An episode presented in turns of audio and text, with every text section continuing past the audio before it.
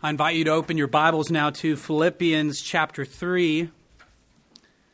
Philippians 3, and we'll be looking at verses 17 through 21 this morning of Philippians 3.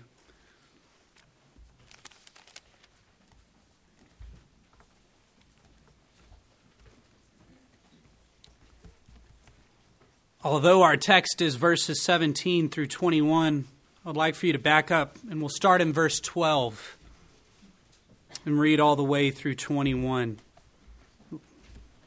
Paul writes, Not that I have already obtained it or have already become perfect, but I press on so that I may lay hold of that for which also I was laid hold of by Christ Jesus. Brothers, I do not consider myself as having laid hold of it yet. But one thing I do, forgetting what lies behind and reaching forward to what lies ahead, I press on toward the goal of the prize of the upward call of God in Christ Jesus. Let us therefore, as many are as perfect, think this way. And if in anything you think differently, God will reveal that also to you. However, let us keep walking in step with the same standard to which we have attained. Verse 17 Brothers, join in following my example, and look for those who walk according to the pattern you have in us.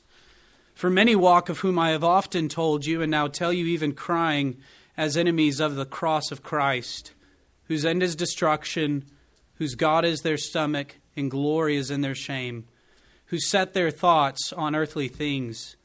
For our citizenship is in heaven from, from which also we eagerly wait for a Savior, the Lord Jesus Christ, who will transform the body of our humble state into conformity with the body of His glory by His working, through which He is able to even subject all things to Himself.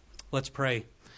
Father, we thank you that we are able to come together this morning as your people who belong to you, those whom you've called out of darkness into your marvelous light, those whom you chose before time began, predestined to save your sheep.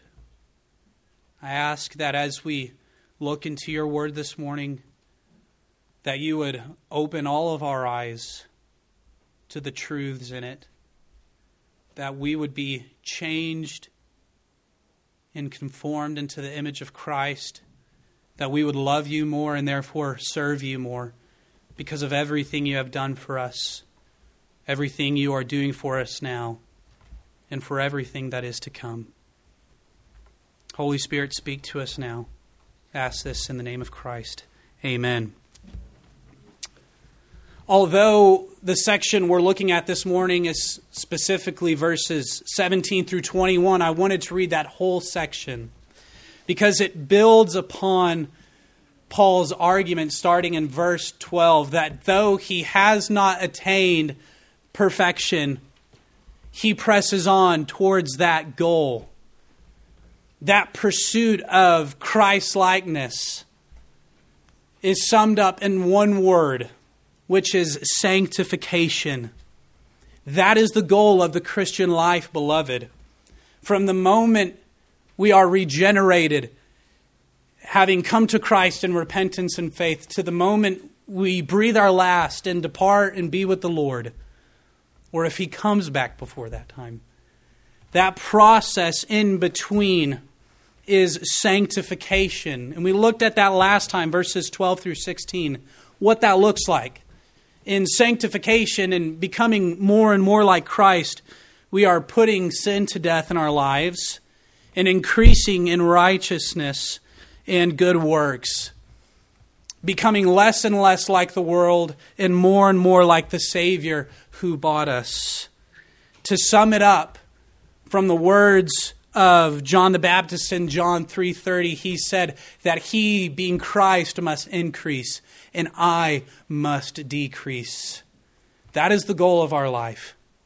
Is to be sanctified, to become more and more like Christ, that He every day would increase more and more in our lives, and that our old self would decrease. Sanctification, beloved, is the fixed reality for all true believers. There is no such thing as a stagnant sanctification. That's an oxymoron. Sanctification is an ongoing process for the believer, it never stops, and it matters.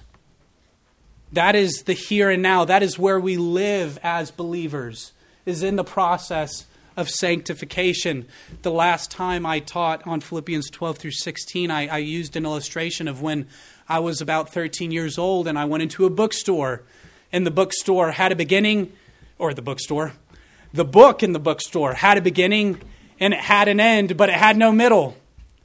And I brought the book up to the clerk and I said, There's no middle. And she said, You're exactly right. Read the back. And the author said, The middle doesn't matter. You know, that what matters is, you know, it had a beginning and then he had a happy ending, you know, but the middle doesn't really matter. But that's so silly because in the Christian life, beloved, the middle matters. The here and now matters. We must pursue sanctification. We must press on towards Christ likeness. And though sanctification is personal, in that Christ is sanctified in each and every one of his sheep, it is collective in that we are not alone and left to ourselves in the process of sanctification. One of the means by which God uses to help us on the path of our sanctification is His church. All believers are being sanctified. And on the path of sanctification, He uses other believers to help us along the way. Which is where we find ourselves in verse 17. So look with me. Previously in verse 16, Paul says we are to keep walking to the same standard. And then in verse 17, he says, Brothers, join in following my example and look for those who walk according to the pattern you have in us. Paul here is exhorting the church, brothers, join in following me. Now, why does Paul say this? Is Paul seeking to gain some sort of advantage by building up a following? No. Is Paul proud, trying to gain a following? Not at all. Is Paul claiming to be perfect, which is why we should follow him? No. Paul's not perfect. Nobody had to tell Paul that. He was acutely aware and acquainted with his failures.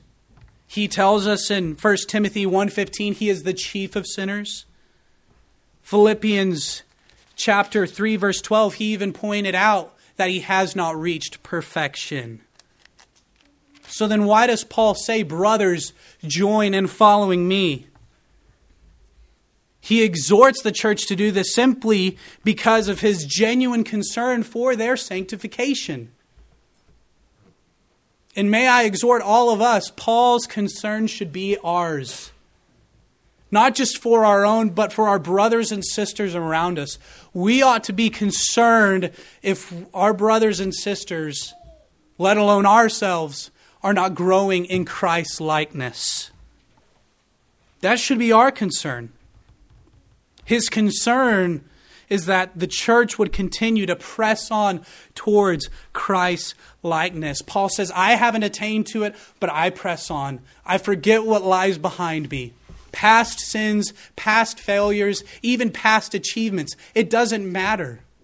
I'm pressing on to become more and more like Christ. And so should we.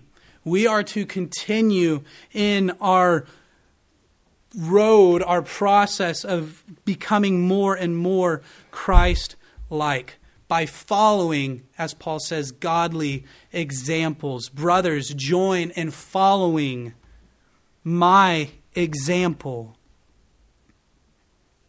Why? Why should we? If you are striving to live the Christian life, and I hope that you are, if you are striving to be more and more like Christ, then we ought to be following godly examples that follow Christ. This isn't anything new that Paul has said. Paul said this often. He even said it in 1 Corinthians 11:1. 1. He says to the church there, "Be imitators of me, just as I also am of Christ." Paul only wants to be followed insofar as he follows Christ. We must have godly examples in our life. And God has provided and given those in His church. Examples on what it means to follow and pursue Christ. I want to give you an illustration. Imagine you go hiking up in the Rocky Mountains and you make a wrong turn and you get lost and you're stuck and you need help getting down out of that mountain. I know that's hard to imagine because we're here in West Texas, large open desert. But if you're stuck up there in that mountain, who do you want helping you get down out of that mountain? An experienced hiker who's done it for decades, who's made plenty of mistakes, who's not perfect, but knows what he's talking about, who's been taught by perfect instructors who knows the mountain forwards and backwards? Or do you want to be led and follow an inexperienced hiker who does whatever they want, who has no stability, although they claim to know it all? Well, obviously, the first choice, right? Imagine you're in a battle and you're in the trenches. Who are you taking orders from? The guy who just got out of military school or the guy who's been in the trenches? for weeks, who's made mistakes, but who knows what to avoid, who knows what to do, who closely follows after the chief commander. I think you guys understand the illustration here. We need godly examples in our lives to follow after in the pursuit of Christ likeness. Remember, beloved, that we are in a spiritual battle. This life is and will be fraught with trials, testing, suffering, fighting sin. And on the road of sanctification, who do you want to follow? Those with the same goal in mind, those who are pursuing Christ along with me, who aren't perfect but who know and love the Savior, who have walked with the Lord. That's who we ought to follow. We should follow Paul because Paul is a great example of what it looks like for a fallen sinner to follow Jesus. And that's all of us. We are all fallen sinners. But how should we follow him? Follow Paul in what ways? Simply this in his perseverance, in his love and service to the church, in his humility. Did Paul love the church? Yes. Paul loved the church. He says, above all else, above the beatings, above being shipwrecked, above being imprisoned, in which he is in a prison right now writing this letter, he says, My greatest concern is for the churches. We follow Paul in those ways as he follows Christ. However, Paul also says in verse 17, and look for those who walk according to the pattern you have in us. Look here means to be observant, to be intently watchful to those who walk the same way he does. So here, Paul isn't even just limiting it to his example alone, but also to the example of others who are following Christ, who are on the road of sanctification, whose lives are marked the same. Which says we don't just need one sole person, we need each other. We need Paul's in our life. We need many, multiple godly examples in our lives. That we can closely model after and follow after because they closely follow Christ. So, with that, too, beloved, only follow someone as close as they follow Christ. Only listen to that podcast in so much as they follow Christ. And believe me, there is nothing more beautiful. There is nothing better. There's, there is nothing sweeter than seeing the way one lives matching their profession. How one conducts their life, their, their, their pattern of life, their walk, if you will, that Paul says several times, matches what they profess. And this is what I love about our church our little oasis in the desert is that our church is filled with people whose lives match their profession. Not perfect people, but people who love Christ, who love His Word, who seek to serve Him and obey Him. It shows up in their life, in their affections, what they're devoted to, serving the saints, sitting under and loving the Word of God, not ever able to get enough of it. What we have together as a church is what the lost and dying world does not have because they do not have Jesus. But for those of us who know Christ, we have the Lord. We know the uncreated one. And his plan for us is to sanctify us, to make us like him. And so he has given us, his church, godly examples to follow after to encourage us on the road of sanctification. We have each other. The consistency in our lives is important, and I'm so glad that our church is filled with people whose lives are consistent with what they profess. And may I just say, what an encouragement this church is to me to keep on pursuing that sanctification, to keep on following Christ. You think you can follow Jesus on your own? How many of you think you can? I'm not asking you to raise your hand. But how many think you can follow Christ on your own? It's like going into the battlefield with no game plan, no field strategy. That's silly. None of us can live the life Christ has called us to on our own. He has given us so much. He has given us Himself. He has given us His Spirit. He has given us His church with godly examples to follow after. So look for those, beloved, who are following Christ. Find Paul's in your life. Observe them, watch their life, follow them, model their pattern as they model Christ. You want to be mature in Christ?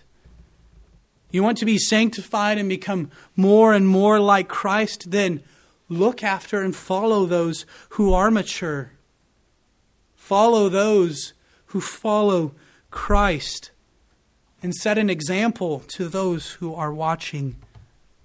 I need this. You need this to be strengthened, to persevere. We're not left to our own devices, but we have the church. Here, Paul is really saying, imitate me. He is saying, imitate me as I imitate Christ. We all imitate something. What do you imitate?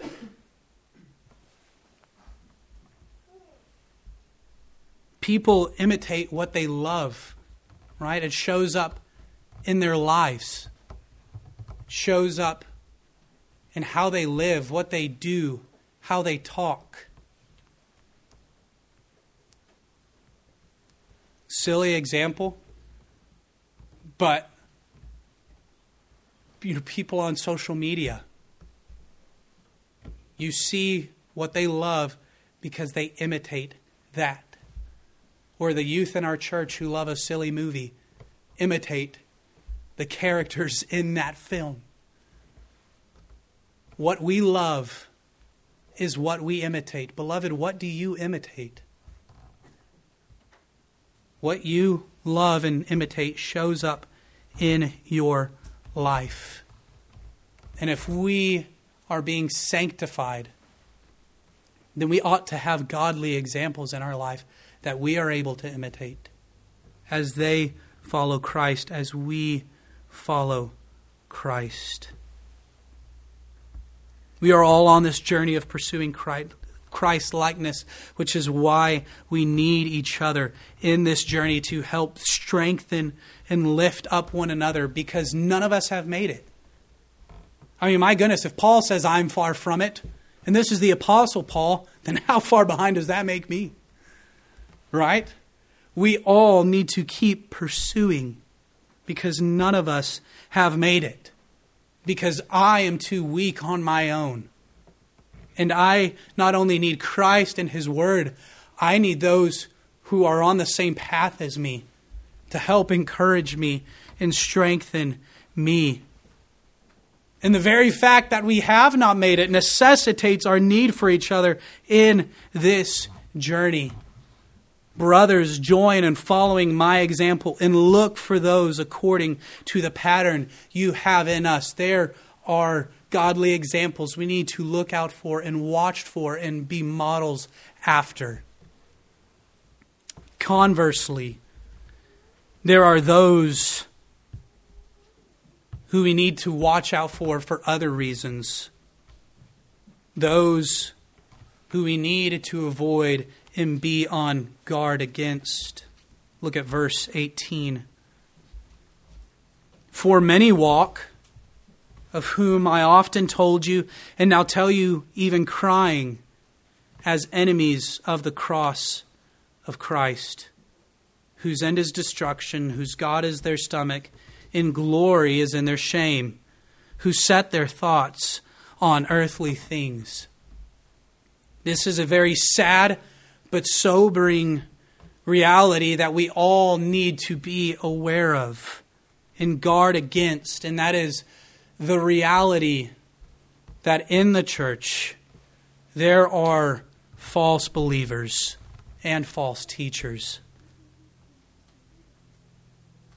Paul is not talking about here those who openly reject Christ, rather, those who profess Him. I am a believer, I am a Christian, I know the Lord, but whose pattern says differently. It's what he says, verse 18 For many walk, he's talking about their pattern of life of whom I often told you and now tell you, even crying, as enemies of the cross of Christ. They profess Him, but their lives, their pattern of life, does not match up with their profession. And notice Paul's attitude here. He tells the church, weeping, crying, that these people who profess to know Jesus who say that they love him, who go to church on Sundays, who hear the same sermons, who sing the same hymns, in fact, do not know him. Their life does not match up with what they say, and he tells the church weeping. Beloved, there is no joy in the reality of false believers and false teachers. Not just because of their position before God and that they are just heaping up judgment on themselves, but because of the havoc they wreak on the church. If we were to go back earlier in a couple chapters, Paul references these same people. He says they preach Christ out of envy and strife. They, they look the part. They speak Christianese pretty well. But their motives are wrong. Their motives reveal their heart, and their heart shows that they are not truly believers. There's nothing more gut wrenching to me than looking on social media. It seems like every other day now in hearing of or seeing another believer who once looked really strong, but now it has come out that they are, in fact, an enemy of the cross of Christ. That they were never a true believer to begin with. Nothing is more devastating than that. Now we need to know that this is a reality in the church. Paul warns against this several times in Scripture. Acts 20 says, Savage wolves will come among the flock, not outside the flock, but from within the flock. Even our Lord in Matthew 24 in Matthew 7 tells us that there will be false teachers and false believers among us. So we need to be careful of them. We need to watch everyone's life closely. But notice what Paul says here. Let's get to the heart of it. Because he doesn't say that they're enemies of Christ, they profess and they claim to love him. He doesn't say that they hate Christ. He doesn't say that they don't serve him. This group probably does a lot in the church. He doesn't even say that they are enemies of Christ. He says they are enemies of the cross of Christ. In other words, they hate, they loathe what Christ did on the cross. Now, this is huge. This is important. If someone were to ask you, beloved, what does the cross of Christ mean to you? What would you say? What would your response be? What happened on the cross? On the cross, Christ accomplished redemption for his sheep. On the cross of Christ, he atoned and paid for all the sins in full of everyone who would ever believe in him. On the cross, Christ absorbed the wrath of God that should have been poured out on us. We glory in the cross for those who belong to Christ. We love and cherish and cling to that cross because that is where Jesus put an end to sin. We love what Christ did on the cross. The cross is a picture of sin being put to death. I want you to turn to Romans chapter 6.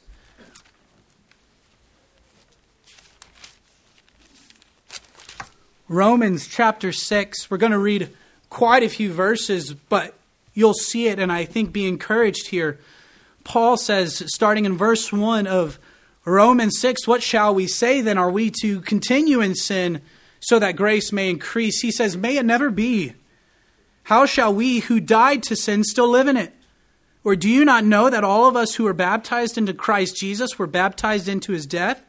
Therefore, we were buried with him through baptism into death, so that as Christ was raised from the dead through the glory of the Father, so we too might walk in the newness of life. For if we for if we have become united with him in the likeness of his death, certainly we shall also be in the likeness of his resurrection, knowing this, that our old man was crucified with him, in order that our body of sin might be done away with, so that we would no longer be slaves to sin, for he who has died has been justified from sin. Now, if we died with Christ, we believe that we shall also be raised with him, knowing that Christ, having been raised from the dead, is never to die again. Death no longer is a master over him. For the death that he died, he died to sin once for all. But the life that he lives, he lives to God. Even so, consider yourselves to be dead to sin, but alive to God in Christ Jesus. Verse 12 Therefore, do not let sin reign in your mortal body, so that you obey its lusts. And do not go on presenting your members to sin as instruments of unrighteousness, but present yourselves to God as those alive from the dead, and your members as instruments of righteousness. For sin shall not be master over you, for you are not under law, but under grace. A lot there. But here's the point in verse 6 knowing this, that our old man was crucified with him in order that the body of sin might be done away with, so that we're no longer slaves of sin, but slaves of him who bought us, slaves of righteousness. If you are in Christ, beloved, understand this when Christ died on the cross, so did you. So did your sin, your old person, and everything you once loved, every vain thing died on the cross of Christ, was put to death. And having been regenerated and having come to Christ in repentance and faith, that sin you once loved and held on to so dearly was put to death. So that now you hate it. What you once loved, sin, filth, the muck, and the mire, has it now become vile to you, distasteful?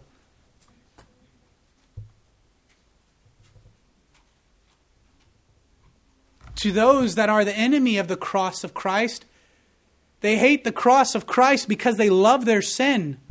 Christ died for their sin, for those who come to him.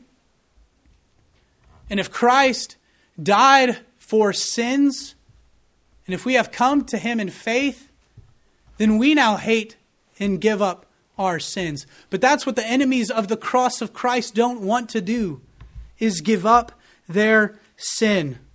One writer said it this way to be an enemy of the cross is to set oneself against its purposes.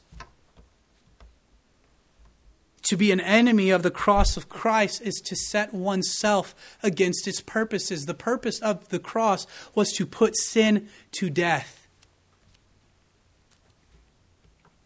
was to atone for sins. And that's what these people are enemies of here because they love their sin.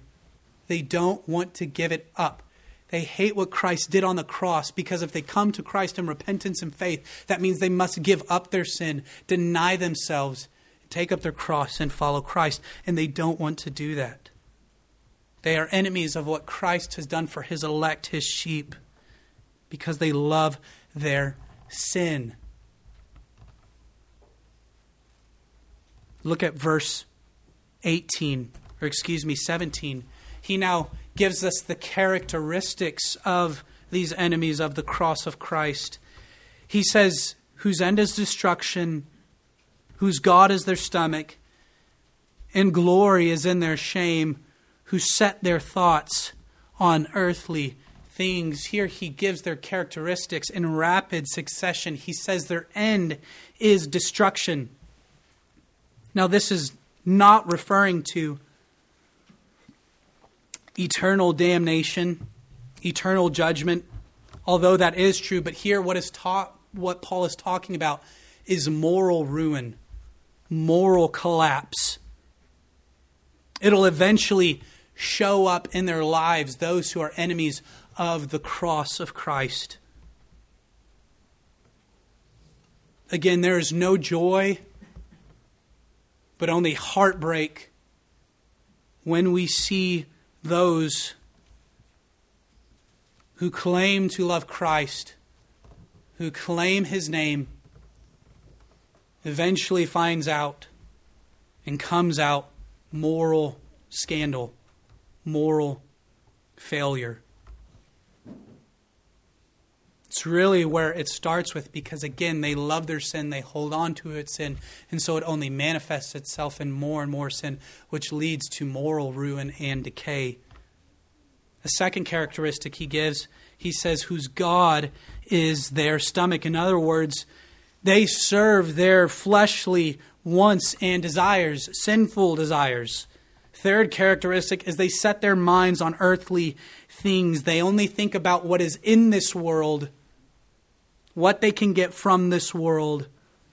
They are stuck and fixed on temporal things that have no eternal value, things that Christ died for,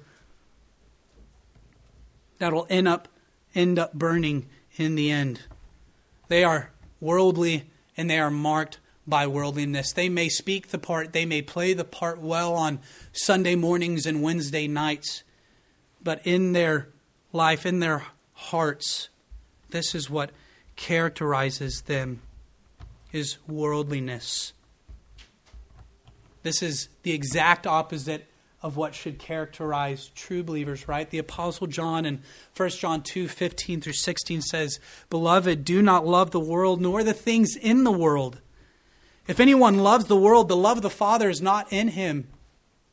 In other words, you don't know him. You don't know Christ. For all that is in the world, the lust of the flesh, sounds like enemies of the cross of Christ. Lust of the eyes and the boastful pride of life is not from the Father, but from the world. These enemies of the cross of Christ love the world and hate the cross because, as I said earlier, in coming to Christ in repentance and faith, truly coming to Him, you have to give up your sin. You must repent and place your faith in Him. And the unregenerate aren't concerned with putting sin to death, they aren't concerned with sanctification, what Paul says we ought to be pressing on towards. They're not concerned with knowing Christ and being Christ like. They want and see Jesus as this genie in a bottle who will give them what they want and save them from the consequences of their sin, but not the sin itself. Nobody wants to go to hell. But when you start talking about giving up your sin and repenting, ooh, well, I, I, I want to hold on to that. These are the crowds we see in the Gospel of John that Brian has been talking about so much who come to Jesus for what he can give them, but when He calls them to Himself, they find the nearest exit and they dash. Beloved, what is your response to the cross of Christ? The cross of Christ demands that we repent and believe in Him. What is your response? Do you glory in it? Do you love it? Do you cherish and cling to it? Or do you, I don't know, because you're holding on to sin? I don't have to tell you what your response is. You know in your heart already whether you're an enemy of the cross of Christ or not. But if you have come to Christ, truly come to Him, then that old self and all that sin was crucified with Christ. Doesn't mean you're perfect. Doesn't mean you won't have moments of sin in your life, but as Paul says, press on. Forgetting what lies behind, we press on towards Christ likeness.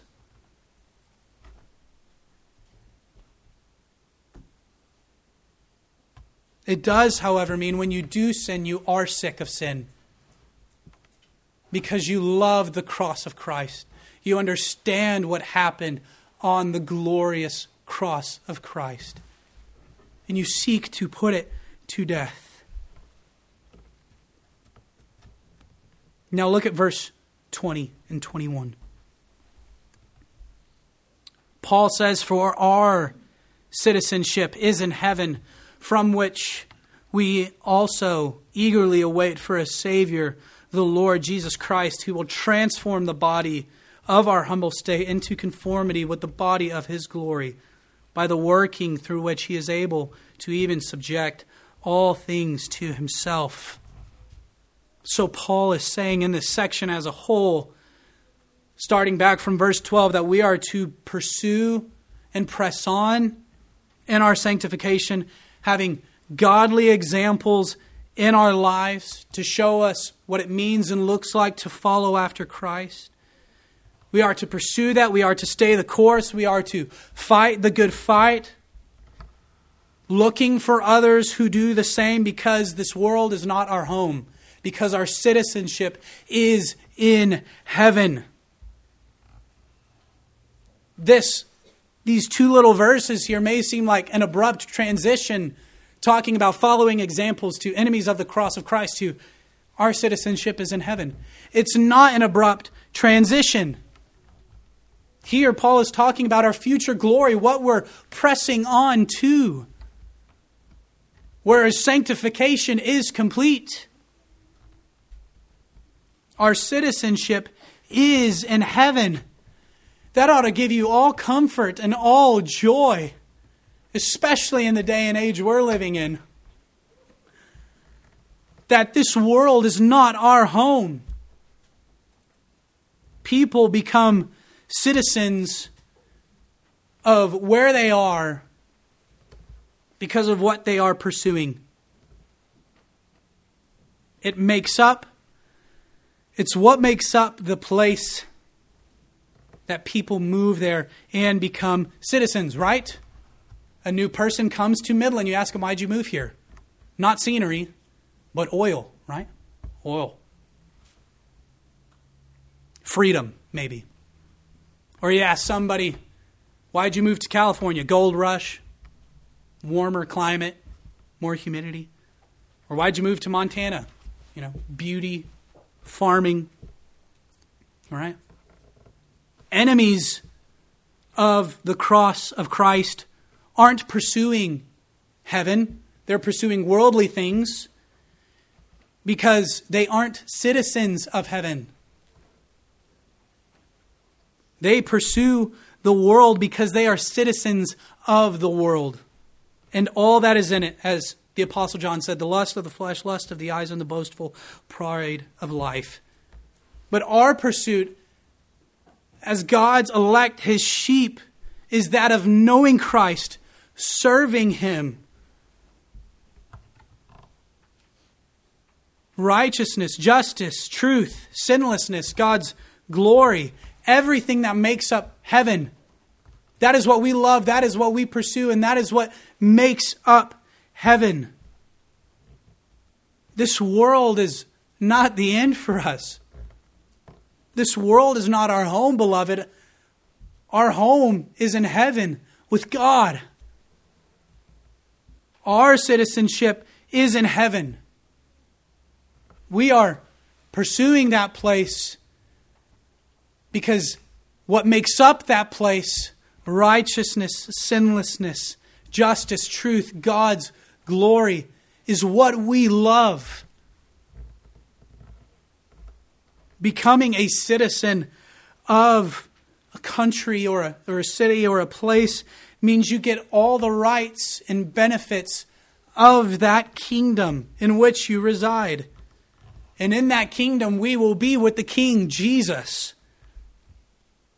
And all its citizens worship, worshiping and serving him forever. Everything Paul has exhorted us to do up to this point is preparing us for this future glory he describes. Our citizenship in heaven. That king of that kingdom, heaven, is coming back again to get us and to take all its citizens with him. Christ is coming again. That's exactly what he's talking about. In verses 20 through 21, we are eagerly awaiting his coming, who will transform our body of humble state into conformity with the body of his glory. We eagerly wait like a child on Christmas Eve, but even more so than that. Greater than my desire to go to Shepherd's Conference or to Disney World when I was younger is waiting for Christ to come back and get me to take me up with him and to transform my body into conformity with his. It couldn't come sooner. I cannot wait for Christ to return and to get us to completely and finally transform us into His image. What a day that will be. Can you imagine what that will be like? When Christ raises us up to be with Him, transforming our bodies so that we are fit to spend eternity with Him. No more sickness, no more imperfections, and no more sin. What a glorious day that will be. That is what we are to be eagerly awaiting for.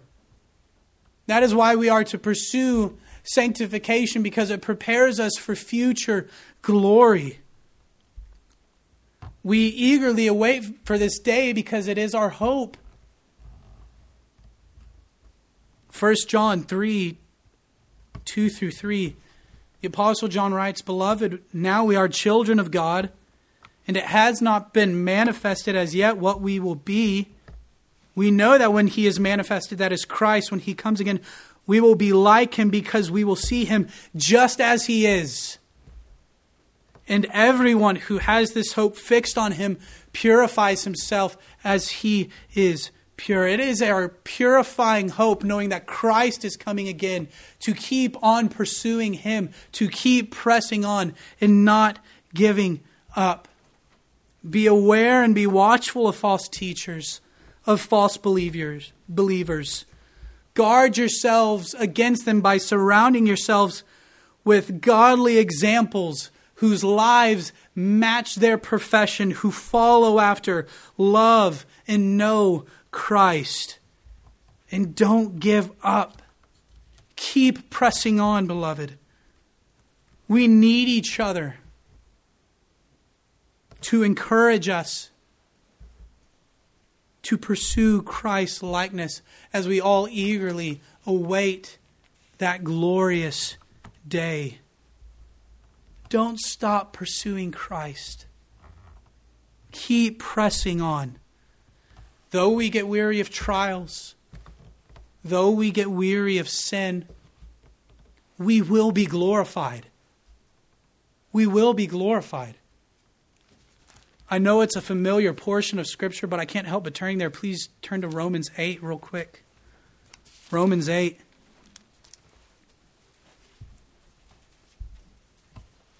Verse 28, Paul says, and we know that for those who love God, all things work together according for good to those who are called according to his purpose. Verse 29, because those whom he formed foreknew, he also predestined to become conformed to the image of his Son. Not only did he predestine to save you, he predestined to sanctify you. You were saved to be sanctified. You were saved so that you would be conformed into the image of Christ, that you would press on. And as sure as your election was, as sure as your calling was, as sure as your sanctification is, so also is your glorification.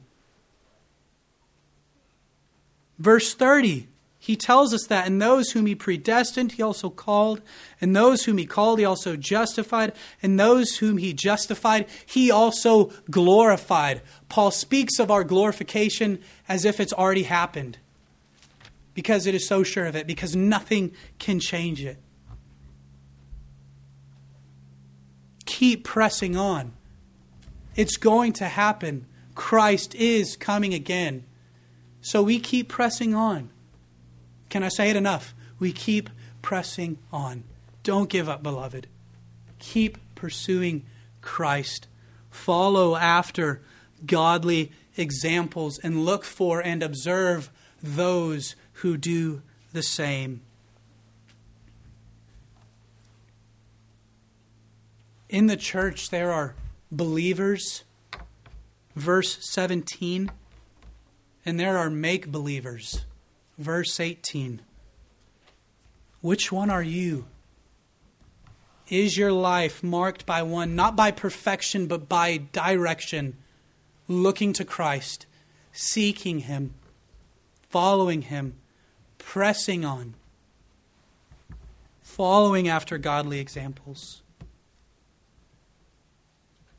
Or are you an enemy of the cross of Christ?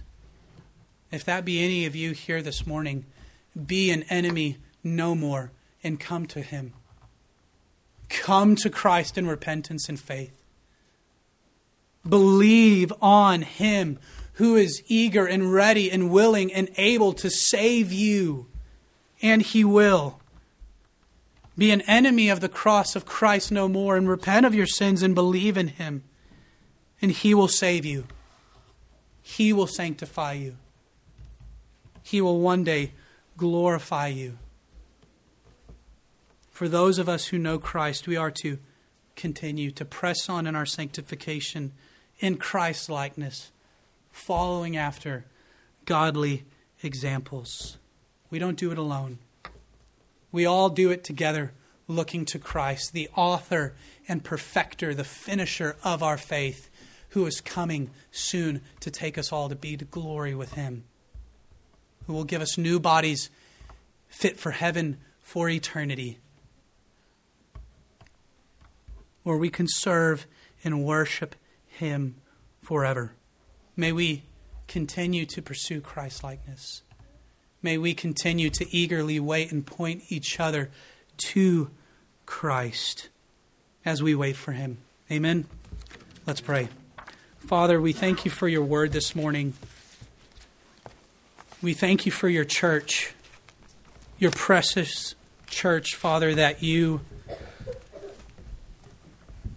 bled and died for, that you predetermined not only to save, but to sanctify. That you not only sanctify, but will one day glorify. Father, we all in here who know you are being sanctified. May we continue to press on, Lord, through the trials, through the sins, Father, looking to Jesus, looking to godly examples, knowing what it means and looks like to follow you, Lord. Father, none of us in here have made it. None of us in here are perfect, but we press on. And if it not for your grace, Father, we would all fall away, but you hold us through to the very end. Just as you said in your word, Father, you will bring the work you've started in us to completion. And so we rest in that. We hope in that, not because of anything we do, but because of your working through us, what Christ has already done. Father, if there be anyone in here who doesn't know you, would you save them? this very day. Call them to yourself. Save them for their good and your glory. Thank you, and it's in Christ's name we pray. Amen.